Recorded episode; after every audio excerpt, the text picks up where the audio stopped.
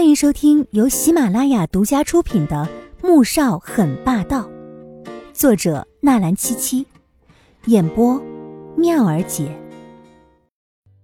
第三百四十九集。易林不知道这个女人是哪里引起了先生的注意，但还是立即拿出唐纳森发出的资料，去追查这个叫做迪娜的女孩的底细。房间里面，穆萧寒站在窗前，看着外面的碧海蓝天，心中竟然隐隐的生出了一丝期待。他一直觉得阿锦没死，甚至到现在也无法接受他离开的事实，而那块消失了三年的玉佩。就在今天，忽然出现在自己面前。如果是在龙井台或者在墓园那边找到，他也不会如此迫切。可偏偏是出现在了一个不可能出现的人的身上。而此时的黄天武从锦园出来之后，直接拦了的士回到酒店，进入客房里面，他又愤怒地冲进卧室，将所有物品一股脑地扔进行李箱里面。便拉着离开了。飞机上，黄天武透过窗口看着越来越小的春城，心中愤愤的发誓：他这辈子再也不要来这个鬼地方了。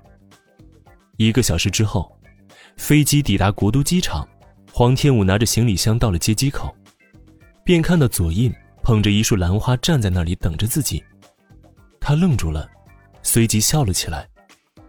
就在他要朝着左印走过去时，却见他率先走了过来，紧接着，单膝跪在他面前：“小五，嫁给我吧，我发誓，一定会一生一世爱你、疼你、宠着你。”黄天武没想到左英会在这种时候求婚，他只觉得脑子中有什么像是炸开似的，一片空白。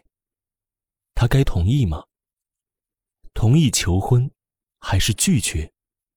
耳边响起了一声高过一声的：“答应他，答应他，答应他。”他茫然的看着四周激动又兴奋的围观群众，心想：这些人为什么会如此高兴？为什么被求婚的人是自己，可自己心中却一点也不激动呢？然而他又想到在春城受到的羞辱和难堪，在那间饭店里面，自己冲着穆萧寒吼出的话，幼稚。又可笑，小五，嫁给我。左印看到他眼中的犹豫不决，心猛地一提，又重复了一遍，将手中的钻戒再度举高，放在他面前。嫁给他，嫁给他！群众依旧兴奋的在旁边整齐的喊着，更有一些小迷妹们，认出了左印就是他们崇拜的国民老公，顿时激动的捂着嘴巴尖叫起来。啊，国民老公啊，他为什么不答应？要是我，一定一早就扑上去了。黄天武正好听到了，不由翻了一个白眼，心想：你要是扑过来，只怕会被左印直接扔出去。同时，他又想起了在饭店里面穆萧寒让人把他扔出去的事情，脑子猛地一热，把手伸了过去。我答应嫁给你。左印只觉得一颗心被吊在半空中，忽然，又飞到了云巅之上。他压抑着内心的激动，缓缓站起，从容淡定的将戒指拿了出来，又戴在他的无名指上，将他搂进怀中，低头吻上他的唇。四周爆发出了一片热烈的掌声，还有小迷妹们激动兴奋的尖叫。黄天武靠在左印的怀中。只觉得一阵心神晃荡，她竟然真的答应嫁给左印了，而且是在这么多人见证的情况下。既然这样，那就好好的和他过下去吧。小五，你怎么突然招呼也不打一声就去了春城啊？车上，左印的嘴角微微上扬，正昭示着他此刻的好心情。但他突然跑到春城，却让他和黄家所有人的心都提了起来。所以他才会提前在餐厅安排好求婚，改到机场。黄天武却不悦的皱起眉头，脸色沉了下来，闷闷的看着窗外，没有说话。怎么了？左英看他神情不对，心中一紧，声音却是淡淡的问道：“没什么。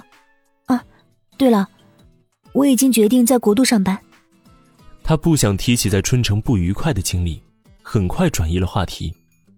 左印笑了笑：“先把婚期定好了再上班吧，或者你可以成立一个自己的工作室，创建自己的品牌。你要是觉得麻烦，我可以找人给你做一个管理流程，帮你打理工作室。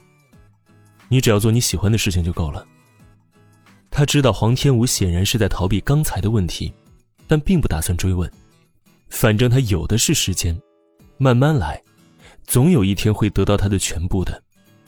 嗯，那我回去问一问大哥，如果要开工作室，大哥一定会帮我的。您工作那么忙，不劳您的大驾了。黄天武也觉得他的提议不错，可是毕竟没有结婚，还是要分清楚一些。然而却让左印的心情沉了下来，脸上的笑容。渐渐隐去，声音充满不悦。小五，我们都要结婚了，你一定要和我分得这么清楚吗？本集播讲完毕，感谢您的收听，记得点赞订阅哦。